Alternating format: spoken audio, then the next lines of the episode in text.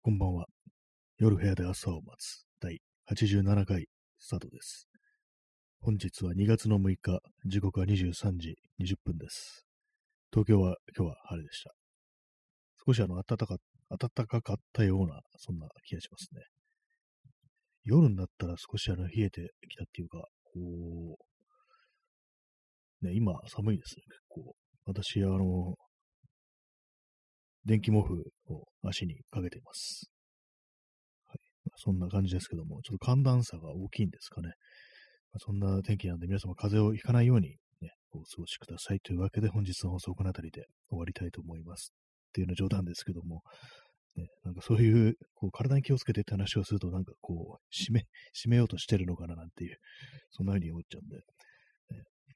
耳かきさん、うおー、ありがとうございます。ねおたけびありがとうございます。今日大丈夫です。もう終わるということはないんで、まあ続けますね、普通に。はい。今日のタイトルなんですけども、新宿昔話というタイトルなんですけども、なんだというね、感じなんですけども、今日はあのちょっと新宿を通って、で、あのこの間のね、あの、紙とか下敷きとか買おうかななんて話をしてたんですけども、あ、そうだ、じゃあついでにちょっとなんか、買っていくかみたいな感じで、この間迷って結局買わなかったんですけども、あの今日は買いました。結局はなんかあの、クラフト紙に絵を描いてみるのはどうかみたいな話をしたんですけども、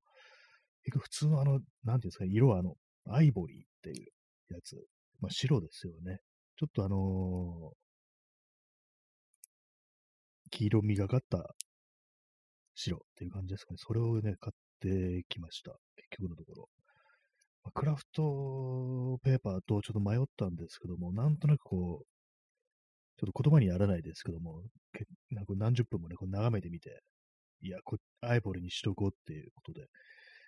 ね、こう決めましたけども、あの、紙の厚みが違うんですね。あのークラフトの方だとね、ちょっと薄いんですよ。なんかそれがちょっとネックかなっていうところもあったんで、結局、この英語のね、あの、A の5ですね、えー大きさは。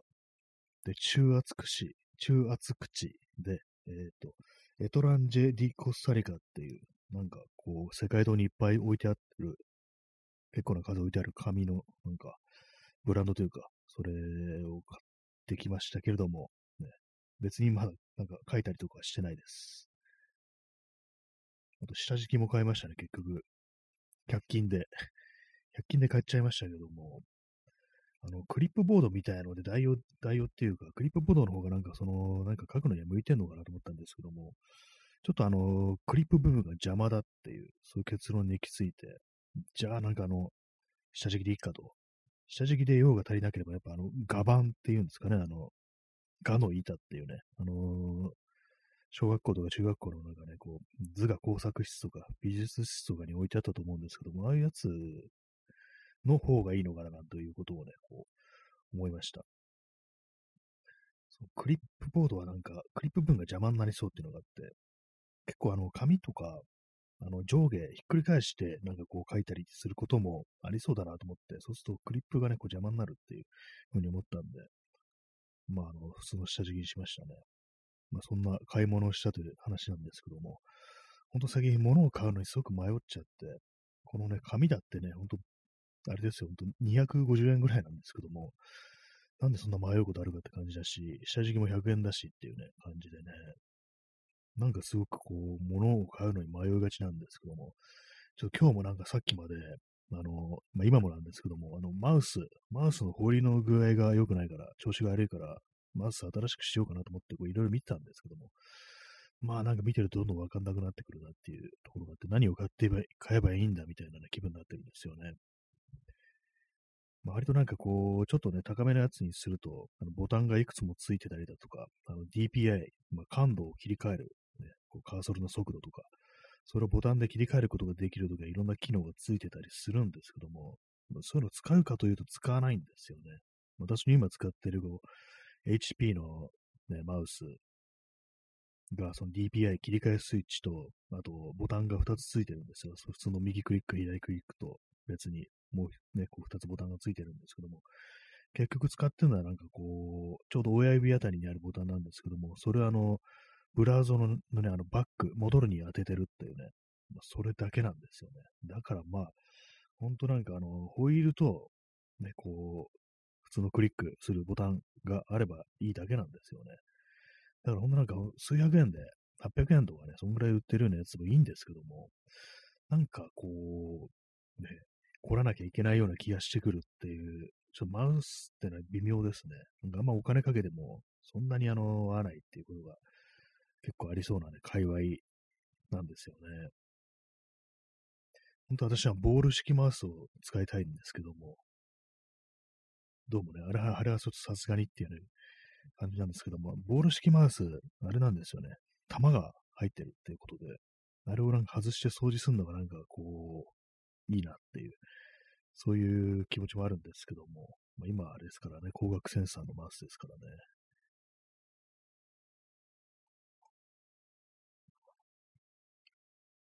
で、新宿昔話っていうことで、まあ、今日西新宿のあたりを通ったんですね。私、普段なんかこう西新宿のあたり別に特に何の考えもなく、こう、ね、通りすがったりしてるんですけども、なんか今日は妙にこう、景色がよく見えたっていうのがちょっと不思議な感じですけども、いつもと違って見えたんですよね。まあ、太陽光線の具合なのか何なのかちょっとわからないですけども、たまたま季節が良かったのか、天気が良かったのか、どっちかわからないですけども、なんか普段と違って見えて、あれなんかこの西新宿の風景って意外と悪くないのかなっていうことをなんかこう、ふと思ったんですよね。考えてみると、西新宿って、ね、こういろんなこう映画だとかね、ドラマだとか、まあ、はたまたアニメ、そういう場所、ね、こうものの舞台になっていることも多いなっていうことを思って、西新宿といえば何かなと思ったらあれですね、あの、昔の漫画、今、今もありますけども、あの、シティハンター、シティハンターってあれ確かあの、主人公は西新宿に住んでたような、こう、気がするんですよね。私なんかそんなにあの、ね、たくさん、原作とかそんな読んだわけでもないので、そこまでは詳しくないんですけども、確かね、西新宿に住んでたような気がするんですよ。それをなんかね、こう思いながらね、さっき、こう、アニメ版のシティハンターのエンディングとかなんか見てましたね。まちょっと後ろ向きなね、こう、あれですよね。え、耳かきさん、えー、水木しげるの妖怪図鑑で、一つ目小僧は時々目玉を取り外して舐めてきれいにするという図があり、マウスかよと思いました。あ、それ完全にボールマウス的なやつですよね。あるいはなんかこう、トラックボールかっていうね、こう感じですけども、その設定は示していましたね。舐めてきれいにするっていうね。確かに目玉って、あのー、水道水とかでね、こう目洗うと染みますからね、なんかね。舐めるのはなんかこう理にかなってるのかもしれないですね。確かにね。すごいなんかこうね、実はなんかこう、理にかなった行為なのではみたいなことちょっと考えましたけども。でもまあマウスですよね、本当にね。まあ、マウスのね、ボールもね、ひょっとしたらあの舐めて綺麗にしてるっていうね、人いるかもしいるかもしれないですよね。トラックボールとかのね、ボールもね、不思議なね、こう、感じがしますけども、実はなんかこうね、こう、正しいのではないかみたいな、そんなことがね、思わずこう、思ってしまいましたけども、ね、皆さんもね、こう、なるべく何でもね、こう舐めてね、綺麗にして、で、まあ、コロナウイルスチャレンジっていうことでね、こう、感染してしまうっていうね、そんな感じになってください。はい、ね、なってくださいってなんだよって感じですけども、ね、目玉確かになんかあの、本当花粉症の人とかは、本当取り外して洗いたいなんていうふうに言いますからね、本当にね。私は幸いまだあの花粉症ではないんですけど、もっとなんかね、こう、しんどい人はしんどいというか、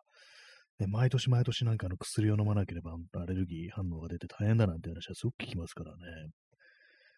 となんかこう、ね、嫌ですよね。杉花粉、杉を植えすぎなんですかね。なんかよくわかんないんですけど、なんでそうなのかわかんないんですけども、でも実はあの外国にも花粉症あるっていうね、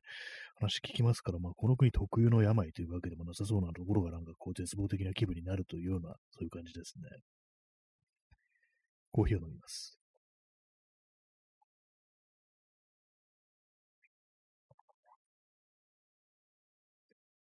そうですね、トラックボールというやつもあるんですね。なんか最近、あの、ね、こう、家電量販店とか行くと、トラックボールのコーナーとか置いてあったりして、たまになんかね、こう触ってみるんですけども、あれやっぱなんかあの、細かい操動作、動作じゃないや、操作というか、こう繊細な操作っていうのは結構難しいみたいなことらしく、結構その手か、手はね、疲れないで済むんだけど、やっぱりその、ね、ほんと細かい、ね、かいじるときは、こう、動かしたいときは結構大変だなって話を聞いたんで、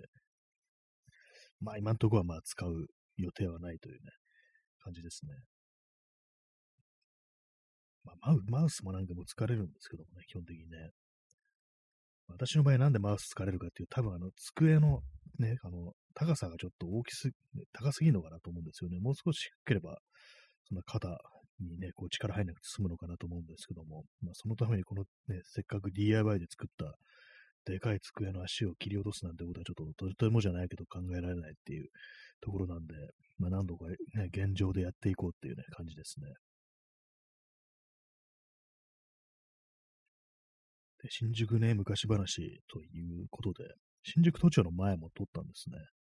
新宿都庁って確かね、あの、免許の方針で、いつだと一昨年ぐらいかな、一昨年じゃないや、もっと前ですね。あの、前の前の更新の時に新宿都庁に行ったんですね。そしたらなんかあのー、すっごいあの狭い、ね、ところに教、教室というかなんていうか、通されて、で、ほんとパイプ椅子でぎゅうぎゅうに入れられてかなりあのきつかったっていうことがあったんですけども、まあ、それはあのコロナ前なんでね、まだそういうこう密をね、こう気にしないで済んでたんですけども、今だったらあれ本当アウトだなっていう感じのね、ほんとそんくらいなんかこうぎゅうぎゅうだったんですよね。だからもうそれからもう、それが嫌でね、あの、新宿都庁でね、あの、更新をすることはこう、なくなりましたね。他のもうちょっとね、ゆとりのあるとこ、ね、めんどくさくってももうちょっとゆとりのあるところ行って、こう、更新するっていうね、感じになってますね。え右書きさん、え舐めるで思い出しましたが、ルーブル高の美術館の修復職人は、油絵の表面の汚れは、綿棒を舐めて、唾のついたそれで表面を少しずつこすって汚れを落としていました。唾液が一番影響なく綺麗に汚れを落とせるそうです。あ、そうなんですね。もう結構大大変な感じの、ね、自らの、ね、唾液を使ってっていう。でもなんかわかる気しますね。確かに痛めなさそうなね、ところあるんですよね。なんか、まあ、人間の唾液というものの成分が何が入ってるのかってちょっとよくわかんないんですけども、ね、水で洗ってしまうよりはなんか全然いいっていうね、感じはなんか、なんかわかるような気がします。一番影響がないっていうね、少しずつ少しずつこう吸って、まあ、綿棒もすごい数ね、消費しそうですね。一回こすったやつをまた自分のね、こう、口の中入れて、口の中入れなくてもいいのか。唾液、唾液を出しておいてってなんか気持ち悪いですけども、ね、そこに浸せばいいのかっていう感じですけども、えー、結構大変ですね。唾液を出さなきゃいけないってことで、ね、なんか、レモンとかもね、絵が描いてあったりするんですかね、こう職場に。一時期あの PCR 検査とかで、あの唾液で検査するやつの場合、なんかあの、梅干しとかの絵が、その PCR 検査会場に書いてあるとか、その画像みたいなのが貼ってあるっていうね、なんかそんなことを聞いたことあるんですけど、本当だったんでしょうか。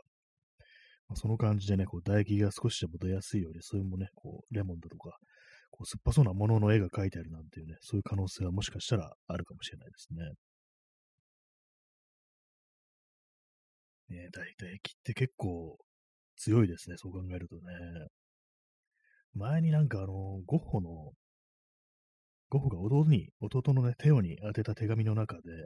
結構その細かく、そのね、こう、渡した絵のこう取り扱いについて、なんかこう、いろいろ言ってるっていうね、こう、手紙があって、それであのなんかね、こう、あの絵は結構もう立ってるから、一度なんか水で洗って油を落としてくれっていうようなことをね、こう書いてあって、え、油、油絵ってなんか水とかかけてもいいんだみたいなね、ちょっとことを、私思って、で、何を思ったか自分で描いたね、私の描いた油絵をね、別にその時間も経ってないのに、なんか水で洗ってみたことあるんですよ。そしたらあの水滴がね、乾いた跡が残ってしまい、あれ？もしかして間違えたかなみたいなね、ことを思ったというね、そんなことがありましたね。ちゃんとしっかり水滴が残らないように拭えばよかったのかもしれないですけども、何かでね、こう、乾いたこう紙だとかね、布だとかで、なんかあの水の水滴の跡が残っちゃいましたね。えー、P さん、えー、人体に害のある顔料も多そうですが、ああ、そうですね。ちょっとやばそうなのありますよね、中にはね、なんか。だからまあ、やっぱりあの、こう、綿棒は使い捨て、当たり前ですけども、一旦ね、こう、ね、あれやったら、こう、ね、直で舐めるのが一番いいんだよみたいなことを言うね、こう、凄腕の職人とかいたらどうしようと今ちょっと思っちゃったんですけども、まあいないですよね、そんな人はね。さすがにね、ちょくちょくで行くっていうね、こう、そんなのが人がいたらちょっと困りますけどもね。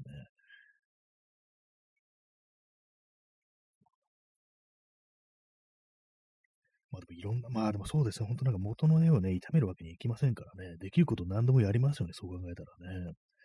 直で舐めるのが一番いいっていうんであれば、なんか舐めるぐらいのね、こう人がなんかこう修復職人をやってるのかなみたいなことはね、ちょっと思ったりしますけども、ね、実際どうなんでしょうか。まあ、唾液最強っていうね、どうもそういうことらしいですね。水はか、ね、水かけたら、あの、水滴が残ったっていうのは私のね、こう体験談ですね。はい。ね。まあ、あの、まあ、裏絵は本当大変ですよ、なんかね。今なんか油絵描いてる人って、昔と比べてどうなんですかね？少なくなってるんですかねやっぱりね。まあなんかすごい重厚、長大というか、なんというか、こう、疲れますよね。あれ、書くの多分ね。まあそんなね、こう、舐める、舐めることに、舐めることについて今語ってるというね、そういう感じですね。あ箱庭の住人さん、今来ました。ありがとうございます。本日も始めております。今日は新宿昔話というタイトルで、まあ、今日新宿に行ったんで、まあ、新宿の話をしようということで、でまあ、都庁ですね、さっき都庁の、都庁にあの免許の更新に行ったら狭いところに入れられてぎゅうぎゅうだったっていうね、こう、まあ、コロナ前の話ですけども、そういうことがあったんですけども、とね、まあ、都庁に私、都庁、昔ね、あの、私すごい泥酔して、なんか都庁の前で、ね、寝てってたことがあったんですね。何やってんだって感じですけども、その頃はそうだったんですよね。結構まあ酒飲んでたんで。で、まあその時に、まあ、酔っ払ってね、こう寝て、まあそんなずっと寝てたわけじゃないんですけども、多分ね、もう30分とかせいぜいそんぐらいっていうところだと思うんですけども、まあ起きてね、まあむくりと起き上がって、まあ、帰るかと、まあ、もう電車もない時間ですね。歩いて帰るかっていうこう感じでこう、立ち上がってそのまま帰ってきたんですけども、あれ？と思って帰家着いたら、バッグがないっていうね、ことに気づいて、でしかもその時にその、あれなんですよ、あの、ちょっとギャラがね、あの、現金が、あの、結構ね、15万ぐらいこう入ってて、まあ、多くなってね、こう、ね、あの、あれがすぐ、ね、酔いがすぐ冷めてね、取りに、ね、戻りましたね、あの時はね。その時多分自転車ね、持ってなかったと思うんで、多分、歩いて行ったんだと思います、夜中に。えー、何やってんだって感じですけども。まあでもね、あんまこう、そんなに覚えてないです。ど、どんな感じだったか。ね、その行き帰りが。ただ、あの、そのね、植え込みのところに、こう、自分のね、こう、バッグがそのまま置いてあって、すごくほっとしたっていうね、そういうね、思い出がありますね。今日そこをなんか久々に通って、ね、それを、その場所を思わずね、こう眺めてしまいましたね。あの時のね、こうもしあれそのまま丸ごとなくしたらもう相当ショックだったろうなっていうふうにね、こう思いますね。耳かきさん、油絵は色によって値段が結構違うので、地味にお金かかりますね。ああ、そうなんですね。また確かになんかこう、いろいろね、絵の具もたくさんありますからね。確かに言われてみればなんかね、値段とかが結構違うな、みたいな。この色高いな、みたいなのがね、こうあるような気がしますね。それをね、なんかね、こう、やっぱ、お金かかりますよね、なんか。私なんか、絵とか、あの、ねえ、ほんとなんか鉛筆でしかね、最近っていうか昔はともかく今はね、こう鉛筆とかでしか書かないんで、あんまりお金がかからないものだみたいなこと思っちゃってたような気がするんですけども、まあ色のある絵の具とか使うようなものってのはまあまあね、やっぱお金かかるなっていう感じはしますね。画材にお金がかかるっていうね。特に作品が大きくなればなるほどっていうね、感じですよね。色もたくさん使えば使うほどっていうところでね、油絵が多分一番結構ね、かかりそうですよね。え箱庭の住人さん、青が高いんでしたっけ？あなんかそんなイメージありますね。確かに。私も今さっき、ね、こう、なんとなく青が頭にこう浮かんできてたんですけども、なんかね、あのー、高そうですよね。ああいう色っていうのは、他のね、くすんだ色に比べて鮮やかな色っていうのはちょっと高そうだな、みたいな、なんとなく、こう、うっすらとしたね、こう、イメージがあるんですけども、ね、青ね、青、私、色の中では結構青はこう、好きっていうのがあるんですけども、ね、青一辺倒の絵を描いたらね、ほんとなんかお金がかかってしまうって、そういうことになりますね。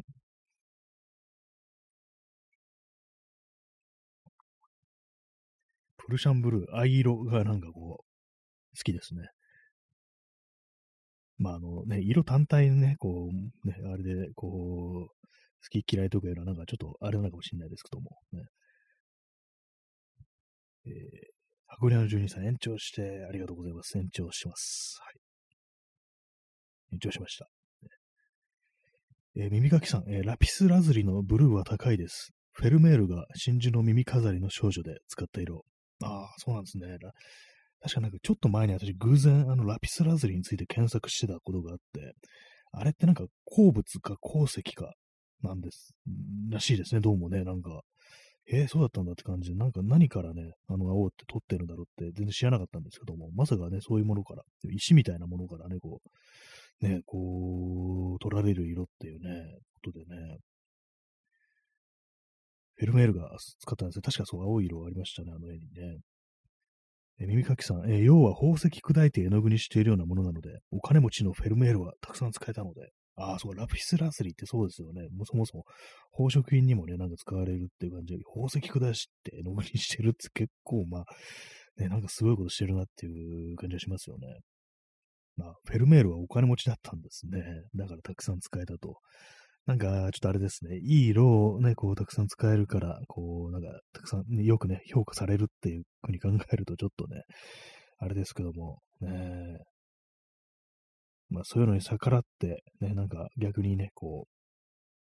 鉛筆だけで書いてみるとか、はたまたあの土で書いてみるとか、埃で書いてみるとか、墨で書いてみるとか、ね、自分の血で書いてみるとか、ね、まあそういうのもありなのかもしれないですね。まあでも中にはそんなことやってるね、こう、芸術家もいるのかもしれないですね。血で書くなんてのは本当にいそうですよね。あとちょっと嫌な話ですけども、なんかあの、誰か、ちょ名前忘れちゃったんですけど、誰か画家が、なんか、絵の具になる自分の精液を混ぜて、こう、描いた絵があるっていう、なんか、聞いたことあるんですけども、ちょっと誰だったか忘れちゃったんですけども、それちょっとなんかかなりね、こう、ね、展示されてたとして、ちょっと近寄るのが、ね、こう、ちょっと怖くなるようなね、そんな感じですよね。え、耳かきさん、え、日本画の世界はお金持ちじゃないとやっていけないと思います。いい色ほどめちゃくちゃ高いので。まあ、そうなんですね。なんか日本画そういえばなんかあの、ちょっと違いますよね。なんか岩絵の具とかなんか、そんなんでしたっけ？なんかそんな名前というか名称で、なんかそのね、画材、絵の具呼ばれてるっていうイメージがあるんですけども、やっぱ高いんですね。お金持ちじゃないとやっていけない世界まあ、なんか芸術、絵画とかなんか結構そういうのがなんかどうもいろいろあるみたいなね、ところもあるらしいですけども、なんかちょっとね、なんか嫌な感じになっちゃいますね。こう、ぱりね、こう、下の方からね、なんか、こう、ね、か突き上げていき,、ね、いきたいところですけども、どうもね、なんか、そうお金をね、たくさんかけないと、いい色は使えないっていうのがね、その口惜しいところではありますね、本当にね。えー、三垣さん、えー、正規は確かアンディ・ウォーホルです。影響されて横尾忠則もやったと言ってました。アンディ・ウォーホルだったんですよ。そのことやってたんですね。私なんかちょっと全然こう、名前はね、失念してましたけども、横尾忠則もやってたんですね。なんかちょっとやりそうなね、感じはしますけども、な、どうなるんですかね、あれね。混ぜたらどうなるっていうね、気がするんです。まあ、何の意味もないということはなそうですけども、まあ、それこそ芸術そういうものだからというね、あれありますけども、ね、実際にどのような効果をもたらすのかってことはちょっとね、なんか考えたいような考えたくないような、そんな気がしますけども、アンディ・ウォールだったんですね。アンディ・ウォーホル。ね、私なんかその、昔絵をね、描いてたりだとか、よく絵を見てた頃、中学生ぐらいの頃っていうのは、結構ね、その図書館とかで借りるような本の中にある、それこそなんかね、こう、ゴッホだとか、ね、こう、あるいはなんかこう、印象派だとか、まあ、それからもう少しあの、ね、20世紀入って、ね、の、こう、西洋絵画とか、そういうものをよく見てたりしたんですけども、そういろいろなんか追っていくうちに、そのうちポップアート的なものにこう行き着いたと。いろいろなんか借りて本を読んでたら。そしたらなんか私、よくわからなくって、ななんだろうこれみたいな感じで、結局なんか未だによくわからないみたいなね、なんかそんな感じになって、あの辺のなんかアンディ・ウォーホル、ね、こう、どうのこうのっていうのが、なんとなく今、今だになんかこう少しよくわかんないな、みたいなね。なんかそんな感覚でいるんですよね。だからもう、ね、ななんかこう、ちゃんとなんか見たことがないっていうね、触れたことがないっていうね、そんな感じですね。え P さん、エアマックスのビジブルエアのところに赤絵の具を詰めるカスタムスニーカーを作ったラッパー。赤絵の具に自分たちのクルーの血を混ぜたらしいです。なんかすごいことやってますね。あれですよ、空気が入ってる、エアマックスのかかとの部分の空気が入ってるところですよね。あそこに赤い絵の具を詰めるカスタムスニーカー。しかもそれ、クルーの、みんなの血が入ってるんですね。なかなかね、こう、ブラッドブラザーズっていう感じですかね。なんかすごいですね。何故って感じがしますけども、ね、どういう意図を込めて、ね、やったのか。P さん、リルナズ X。あ、その人がこうやったんですね。どういう意図なんですかね。あんまなんかこう、ラッパーっぽいかと言われると、なんかあんまりそんなにそういう気もしないっていうね。ななんかこう、どういうね、ニュアンスというか、こうね、どういう理路でそういうことをなんかこうやったのかなというね、感じがしますけども、えー、血の入ってる、クルーの血が入ってるっていうね、なんか政治的な意図ももしかしたらこう、あったりするんですかね。耳かきさん、えー、血は手塚治虫が幼少期に描いた虫の絵で赤を表現したくて使ってました。手塚治虫虫の絵で検索すると、これを小中の頃に描いたのかと驚愕します。あ、もう子供の頃からそんなことやったんですね。赤い、うまく赤が表現できないから、じゃあ自分の血を使ってやれっていう、なかなかのね、こう、子供ですね、本当にね。昔からなんかそうだったんですね。すごく描けてた、うまかったという感じなんですね。手塚治虫虫の絵。ちょっと検索してみましょうか。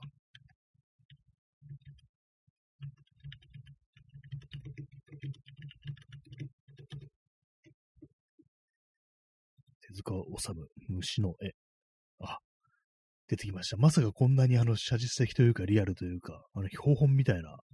感じですね。これ、これを小中学生の時に、ちょっと怖いですね、これね。すごいですね。昆虫標本のスケッチというものらしいですけども、すごいね、こ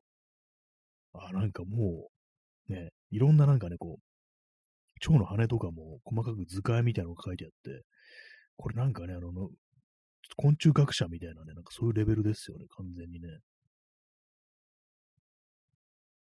うわ、すごいですね。これなんかね、今見てるんですけども、これ図鑑のなんか絵じゃないかっていう、これはすごいなと思いました。え10代で、ね、それで自分のなんか血液を使うっていう、ね、相当ですよね。えー、P さん、えー、サタンシューズと名付けたけど、さすがにナイキから回収しろと裁判になりました。限定でも販売物だったので、あ、そうなんですね。販売したんですね。普通にね。なんかブブートというか、なんていうか、自分たちの勝手なカスタムってわけじゃなく、ね、売り物で、なんかそういうことやってると、さすがにちょっとそうですね、問題にはなりそうでは、ね、こう、ね、衛生的な問題というか、なんかこう、いろいろ法律とかがなんかちょっと絡んできそうですね。血とかが入ってるとなるとね。サタンシューズ、まあ、サタン、まあそういうことだったんですね。違っていうことでね。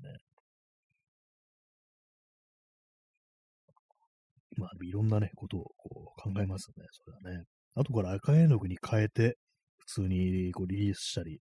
したんですかね。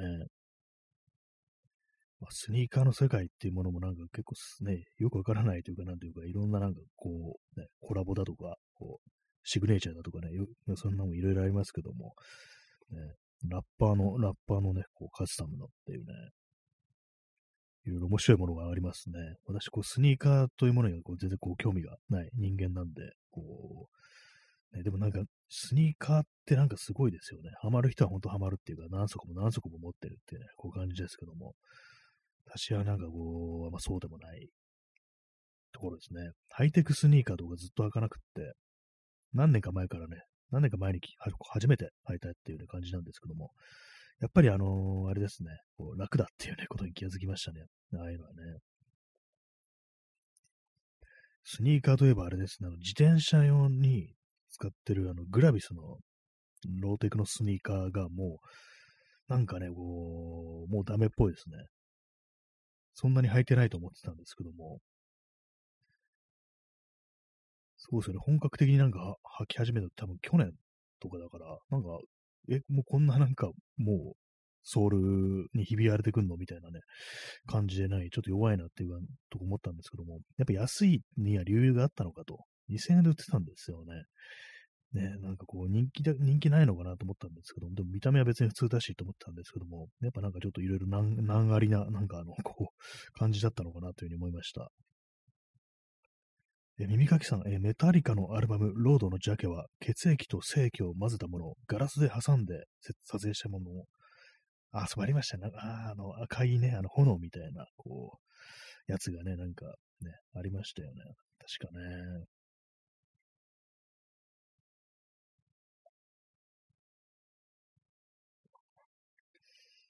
はい、ね。コーヒーを飲み干しました。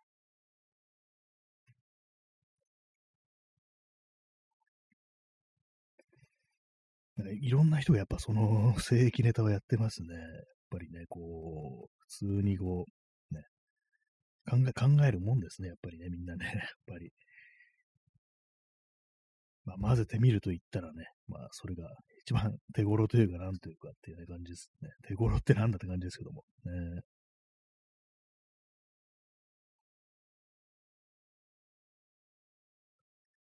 ハート、ありがとうございます。うで、新宿の昔話ということでね、こう、あれですね、なんかこう、見ようによっては、あの、なんか西新宿だとか、ね、あの辺、まあ、北新宿とかもそうですけども、結構まああの辺開発でそこそこ変わったりしたところもありますけども、まだ結構古い風景みたいなものって結構残ってますね、そこよく見るとね。古い家屋とか、ね、だんだんだんだんと減ってはいますけども、まだまだちょっとね、こう、残ってるかななんていうね、ことは、こう、ありますね。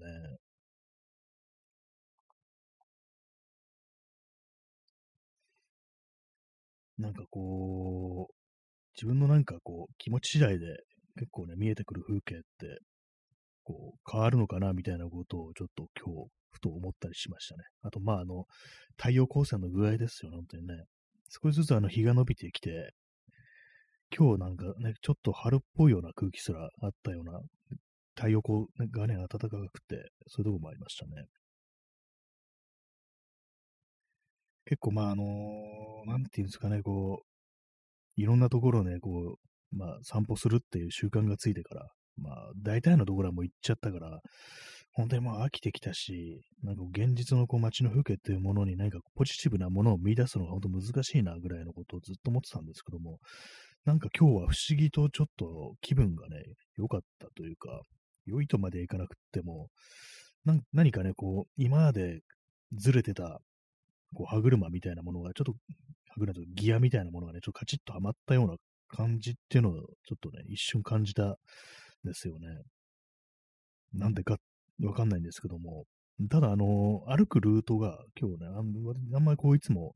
ここをね、ここから行ったことないな、みたいな道を歩いてたんですけども、普段ね、逆からね、逆方向から歩いてくることあるけども、この道をね、あっちの方に行くのって初めてだな、みたいな、そういう道を歩いてたんですけども、そしたらなんかね、こう、多分まあ西の方に向いてたんでしょうね。なんかこう、太陽光線がこう、高層ビルのね、隙間からこう刺してきて、あ、なんか、昔の東京ってこんな感じだったような気がするみたいな、ちょっとあの、なんもね、あの、あれもないんですけども、ね、なんかふとそんな、ね、こう、ひらめきというかなんとか、そんなようなね、ものをこう、感じましたね。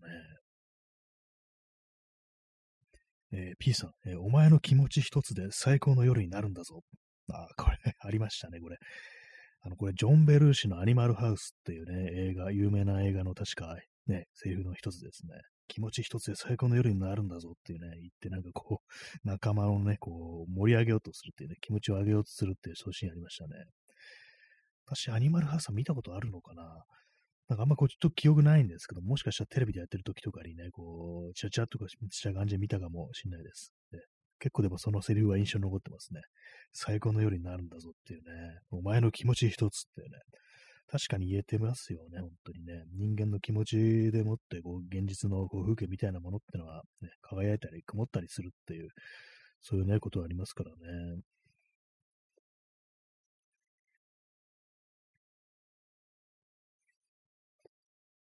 まあでも考えると、自分が何を思ってるとか何を感じてるっていうことって、こう人間なんか正確に把握するのは難しいなというふうにね、こう思いますね。まあ大体なんかこう、本当こう、私の場合はね、こう暗い気持ちで歩いていることがどうしてもこう、多いんですけども、あんまりそれを自分で自覚してるかというとそうでもないっていう感じなんで、ね、あとまあ、下向いて歩きがち、私は。そういうことを感じはするんですよ、自分で。なんかね、こう目線を下に落としがちなんですよね。普通ね、散歩するとかね、なんか、まあ別にそうじゃないね、用事の時にはなんかこう、別にね、なんかこう、下向いてたりしてもおかしくないのかもしれないですけども、まああのね、街の様子を見てやろうって感じで街を歩いてる時になぜか下を向いてるっていうね、そういうことがこう、あるんですよね。でも今日はなんか天気が良かったのからなのか何なのか、なんかこう、ね、ちゃんと頭をね、こう上げて、ね、ヘッズアップ入ったやつですよね。なんかそんな感じだったんでしょうね、たまたまね。まあ、いい感じの天気だったかもしれないんですけども、そしたらなんかいつもと違って、こう、風景が見えたっていうことがありましたね。えー、箱庭の住人さん、えー、田舎なのでビルじゃなく、雑木林の木々の隙間から刺す西日をたまに見ることができますが、好きです。ああ、いいですね。雑木林の木々の隙間から。ね、木漏れ日というか、なんというかね、こう、結構独特なね、ありますよね。なんか、西日とかだと、本当こう、光線がなんか目に見えるみたいな、そういうのがありますよね。ぼわっとした感じで。ああいうのはなんか大変ね、非常にこう、なんかね、寂しいような、なんか、何なのかよくわかんない、なんかメローな気分っていうね。こはメローっていうのは私のなんかね、こう使い方間違ってる、ね、言い方なんですけども、ね、本来はなんか成熟したっていうね、そういうことを意味してるんですけども、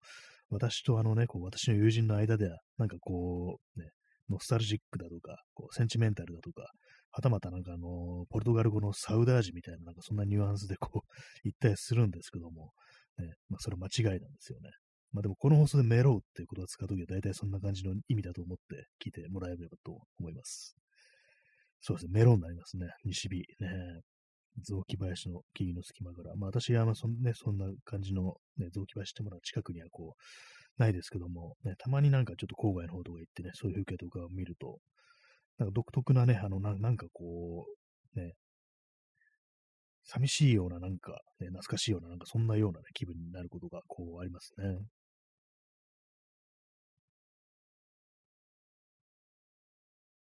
まあ、箱庭の住人さん、エモい。ね、ありがとうございます。ギフト。あれですね、あの夕日にね、あのカラスが飛んで、沈む夕日にカラスが飛んでるというね、そういう、ね、こう、イラストがついてます。エモいですね、確かにね。これは海に沈んでますね。海に沈む夕日を最後に見たのっていつだろうと思ったんですけども、海に沈む夕日、夕日ってのは確かあのー、西に沈むんですよね。そうですよね。そう考えると、あれなんですかね、その西に沈む夕日を見れる場所っていうのは結構限られてるっていうか、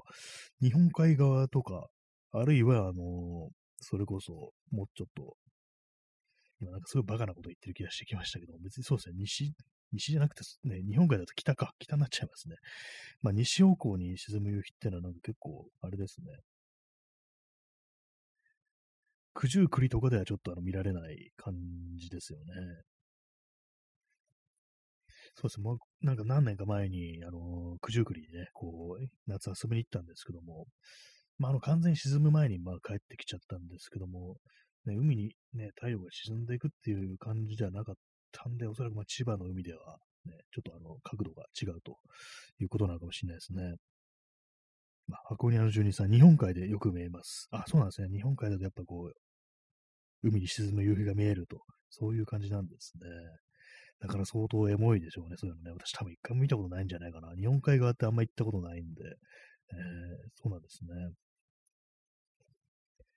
え P さん、えー、精神の成熟と稲体楽曲の制作には相関関係があります。ポール・ウェラーの例から。あ、なんかポール・ウェラーそうですね。スタイルカウンシルが終わってからソロになった、ね、あの時から結構ね、そういう稲体というか渋い感じのね、曲がどんどんどんどん出てきましたけども、結構ね、私はあの感じも好きですけども、えー、ポール・ウェラーの最初のソロアルバムのポール・ウェラー・ムーブメントっていうね、なんかそういうタイトルついてましたけども、あの時はなんかスタイル監修がなんか結局最後の方うまくいかなくって、なんかこう解散しちゃったということで、悲しみに包まれた状態みたいなね、なんかそういう、こう、なんか力が抜けちゃったみたいなね、そういう状態でこう作られた、こう、曲が多かったらしいんですけども、やっぱりなんかこう、そのスタイル監修の頃と違って、こう、いなたい方向のね、こう、行こうっていうこう今までと違う、なんか成熟というものを見せたのかなというね、そういうところありますね。えー、精神の成熟と稲たい楽曲。最後はそうなるんですかね。人間みんな っていう、みんなじゃないですけども、ね。ずっとキープオンでね、なんかこう、すごいね、こう、成熟してない音楽やるっていうのもすごく尊いなというふうに、まあ、思ったりするんですけども、まあ、どちらも、どちらもいいですよ、本当にね。ポール・ベラーね、そういえばあの、Spotify のポッド、えー、プレイリストをね、魚になんかポッドキャストを撮るというね、ことがなんか完全に飛んだしてるというか、全然やってないんですけども、プレイリストぐらい、プレイリスト自体は作ってあるんですよね。その中にあの、ポール・ベラーのね、こう曲もこういくつか入ってるという、そんな感じなんですけども、録音はしていないというね、そういうところですね。結構あの、ポール・ベラーのソロの、ね、こう、最初の2、3枚ぐらいっていうのはね、こうなんか、あれですね、まあ、前も話しましたけども、あの、曲名があの、はずまファイアリアリゴンアウトっていうね、なんかこう、俺のほん、ね、炎は本当に消えたのかっていう、そういうタイトルですけども、何かこう、その自分というね、こう、身を振り返って、なんか、俺たちも終わっちゃったのかなっていうね、これあの、北野武のキッズリターンのセリフですけども、なんかそういうような、なんかこう、ね、虚脱感みたいなものを漂わせつつ、いや、まあ、それでもまだみたいなね、そういうものをなんかこう伺わせるっていうのがなんかこう、ね、いうとこがなんかあの精神の成熟みたいなものをね、感じさせるのかなというね、ことを思うんですけども。ね、まあ、最近のは私はもう聞いてないんですけども、一時期結構そのソロアルバムとかね、普通に買ってね、る時期ありましたね。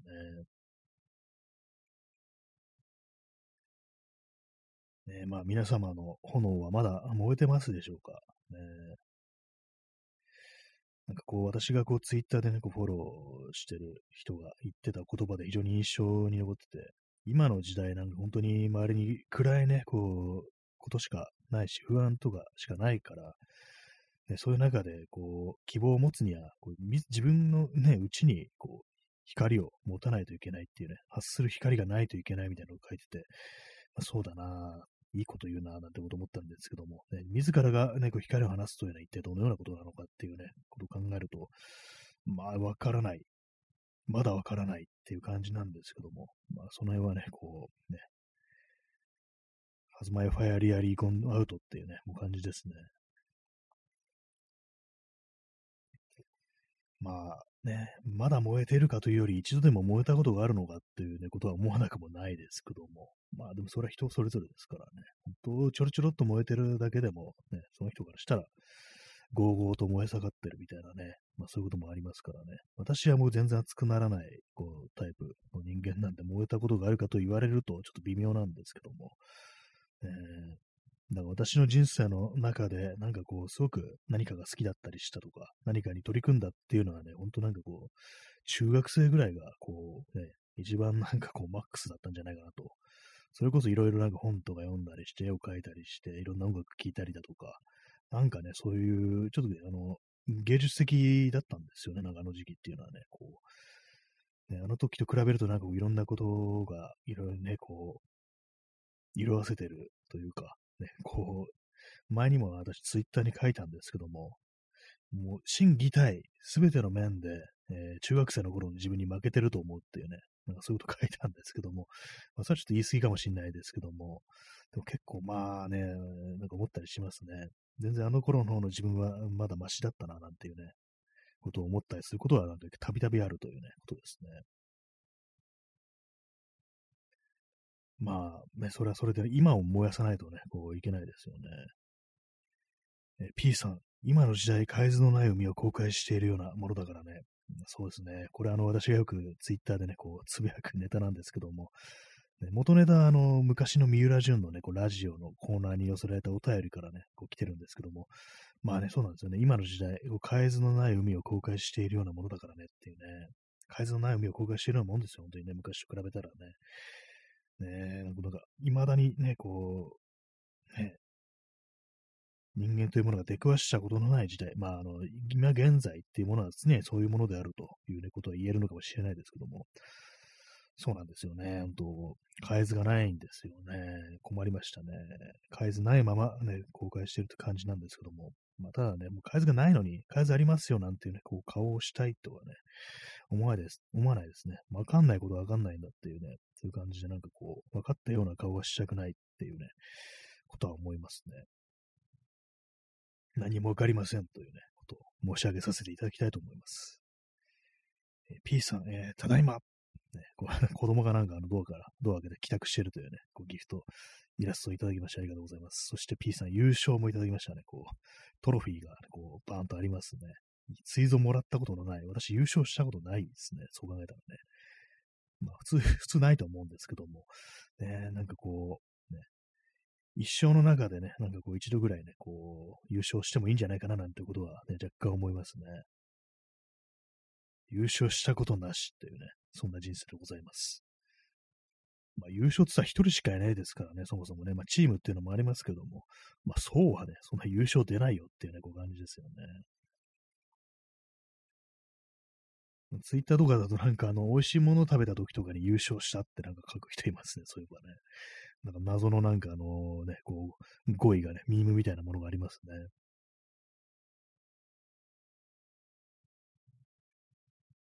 最近結構あの、毎日、一定の距離を歩こうみたいな感じにね、こうしてるんで、結構なんかあのー、割と毎日足が疲れてるような、ね、感じになってますね。痛いとまでいかないんですけども、なんかこう、じんわりと、なんか足が結構疲れてるな、みたいなことがありますね。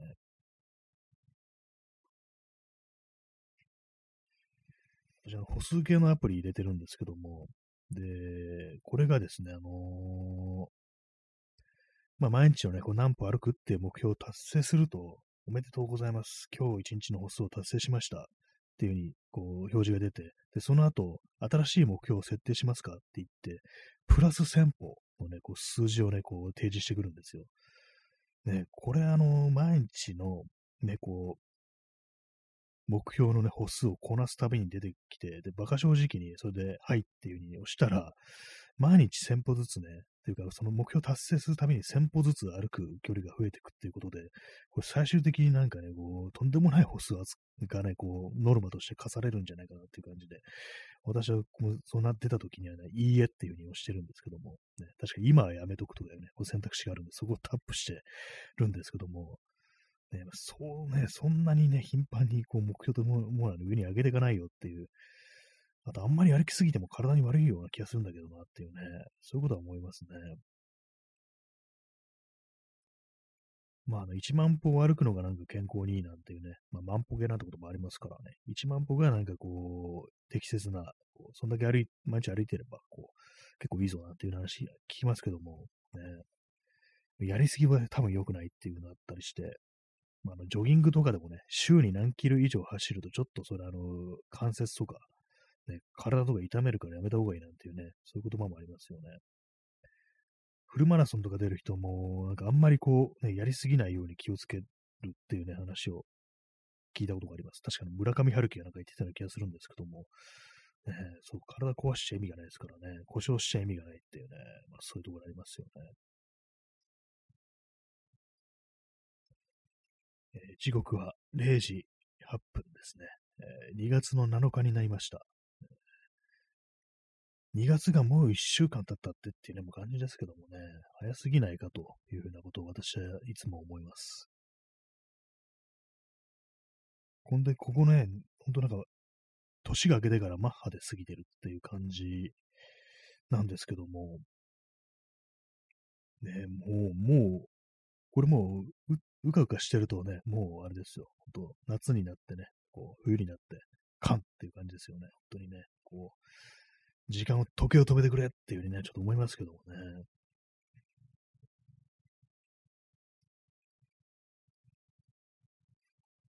私、あの、この間キーボードを買ったという話をしたんですけども、これがあの、フィルコのマジスタッチ2という、ね、結構いいやつなんですけども、まあ、一つ癖があって、あの、キーボードのね、キートップに、あの、何も刻印がない、印字がないっていうね、まあ、どのキーが何なのかわからないっていう、そういう状態使ってるんですけども、まあ、基本文字を打つのにはね、こう、問題ないんですけども、数字ね、数字をちょっと間違えたり、結構しちゃって、なんかそうなんです。私なんか数字、ね、こう上に並んでる天気とかじゃないね、あの数字です。ね。あれ打つのなんかね、こう、なんか一回ドツボにはまるとよくわかんなくなって、ね、こう間違えちゃうんですよね。なんか本当にこのキーのね、この数字のとこだけ、なんかね、白いマジックとかでね、1、2、3、4、5、6、7、8、9、0とか書いておこうかなぐらいのことをちょっと思っちゃいますね。そしたらなんかでも、見た目すごくね、かっこ悪くなって嫌なんですけども、でもなんかこう数字打ち間違打ち間違いたくないなというね、そういうふうに思って、まあ、苦肉の策で、あれですね、あの、天気、ね、別、ね、こう、天気だけのね、あの、キーパッドを買ってあったんで、それはあの、USB のね、そういうやつをさっき繋ぎましたね。まあ、それはそれでなんかこう、本末転倒な気もしますけども、ね、こう、机のね、こう一部分占有しますから、ちょっと邪魔だなって思わなくもないんですけども、まあ、それでも、まあ、数字打ちやすくなるしっていうのを思ってね、さっきこう出してきてね、繋げてしまいました。えー、P さん、時間よ止まれ、矢沢もそう言っとる。あありましたね。結構有名なね、曲ですよね。あれは確かあの、化粧品のなんかね、あの、CM に、の曲として最初はこう、作られたみたいな、そんな話を聞いたような気がするんですけども、ね。どこだったかな？資生堂だったかな？検索してますね。時間よ止まれ、矢沢で検索してます。あ、そうですね。タイアップでね、これ作られたというね、そういう曲みたいですね。やっぱりね、資生堂の1978年に資生堂の CM ソングに採用されたということで、歌詞もね、なんか多分そんなね、それをいう感じのね、こう、詩になってるのかなというふうに思うんですけど、確かそうだと思いますね。ちょっと今歌詞を検索してみますね。こういう放送歌詞を読み上げるのっていいのかなと思うんですけども。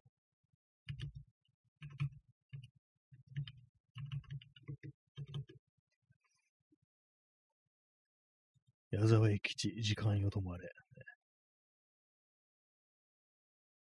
ああそうですね。幻で構わない、時間よ止まれ、命のめまいの中でっていうね。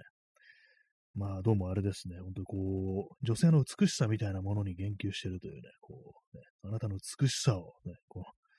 時間を止めてほしい。まあ、これはこれでなんかちょっと傲慢な感じのするね、男目線の、ね、年を取らないでほしいみたいなことですからね、ちょっと嫌な感じしますけども、どうもなんかそんな、このような気がしますね。まあ、化粧品の CM らしいですよね。男目線の、ね、感じの、あれではありますけどもね。えー、箱庭の住人さん、えー、楽器を演奏してみたくて、今気になっているのはパンデイロです。パンデイロっていう楽器があるんですね。あの私初めて聞いたようなこう気がします。検索してみますね。パンデイロ。どんな、どんなんですかね、これはね。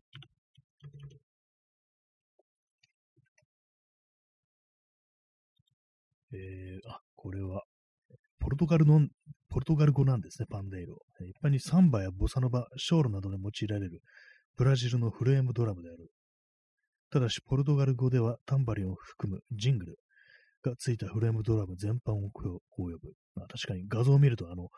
あれですね、タンバリンっぽくね、見えるような、そういう楽器ですね。こうで、なんか他のこう、ウェブサイトとかこう見ると、ね、なんかこう、結構ドラムみたいな音がする。結構大きいんですかね、これはね。なんか、こう写真だとちょっとよくわかんないんですけども、ね。とも見た目はね、こうタンバリンだけども、ドラムみたいなのってる音はね、なんかドラムみたいな音出るみたいなね、そういうことらしいですね。あの、ね、タンバリン的ななんか見た目しても、やっぱ大きさとかなんかこういろいろ条件によっては、すごいね、こう、大きい音、太い音が出るっていうね、こう感じなんですかね。初めて見ましたね。でも、楽器。でも、サンバとかでね、こう、使われるんですね。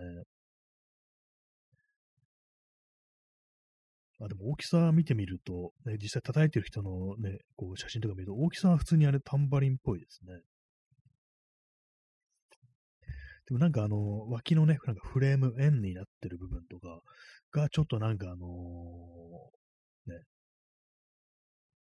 こう大きく作られてるような、ね、こう幅を広く捉えてるような、なんかそんなこう感じがこうしますね。結構ね、見た目にしても音が割と変わるんですね、楽器っていうのはね、打楽器。えー、P さん、えー、山川圭介の作詞。あ、そうなんですね、これね。あ確かに書いてありますね。山川圭。ね、こう、圭介ですね。矢沢じゃないんですね、これはね。山川圭介、ね、作詞家ということらしいですけど、どんな、こう、詩を書いてるんですでしょうか。あ、でも昔からなんか本当にこう、すごくたくさんのね、こう、有名なね、こう、曲をこう、書いてますね。それこそなんかあの、子供向けのなんか特撮とかそういうもののね、こう、主題歌みたいなものをたくさん作ってますね。まあなんかすごい、特にね、こう、たくさん、たくさん、とにかくたくさん、こうありますというね、まあそういう感じでございます。えー、町田義人の戦士の休息、あれですね、あの、野生の照明の主題歌ですね。ねまあ、別にこの、この野生の照明を押してるわけじゃないんですけども、なんかこう、ふと目に留まったので、まずね、こう、読み上げました。ね、P さん、えー、作詞家立っててもいいけど、矢沢は二度と歌わないよ。あ、これなんか、矢沢永吉がちょっと言いそうなセリフって感じですかね。こう、本当は詩も俺に書かせろって、詩も矢沢に書かせろっていう、そういう感じなんですかね。俺はいいけど矢沢がなんて言うかなっていうね、なんかそういうなんか有名なフレーズがありますからね。その感じでね、なんかこう、ね、そういう態度でこう人生生きていく。うん、まあ大変かもしれないですね。まあまあ、ね、そういう人間になりたいとも特には思わないですけども、ね、俺はいいけど矢沢がなんて言うかなっていうね。私としてはなんかあれですね。俺はいいけど君はなんて言うかなっていう感じで日々ね、生きてますね。人の意見を伺っているっていうね。そんな感じなんですけども、ね、その方が私のという人間の実情には合ってるね。そんな感じですね。俺はいいけど君がなんて言うかなっていうね。そういう感じですね。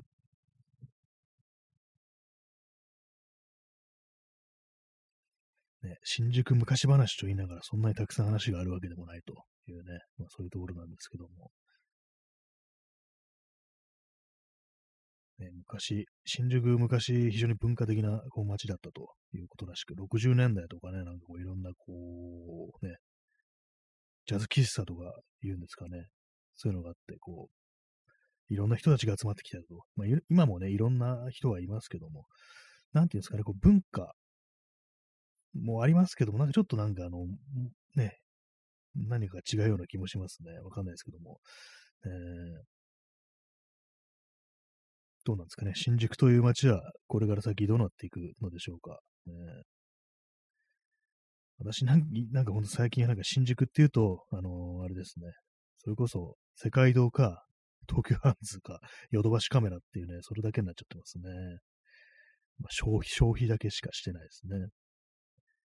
P さん、えー、風天族。ああ、そうですね。本当が60年代の風天族っていう人たちがいて、こう、ね、あの、新宿のあのー、あれはなんか、西口か、のなんか、ロータリーのところが、なんか芝生になってて、なんかそこでなんか、こう、横たわってる人が結構いたっていうね。昔はそこは広場っぽかったなっていう話を聞きましたね。でもなんか結構ね、あれ、社会運動とか政治運動だとかで人が集まるから、なんかそういう風にできないようにしたのかなと。ね、なんかそんな、こう話を聞いたことあるんですけども、ね、なんか、再びあそこが広場になってくれたらいいのにな、なんていうね、ことを思ったりしますね。芝生もね、芝生の中で寝、寝転びたいですよね。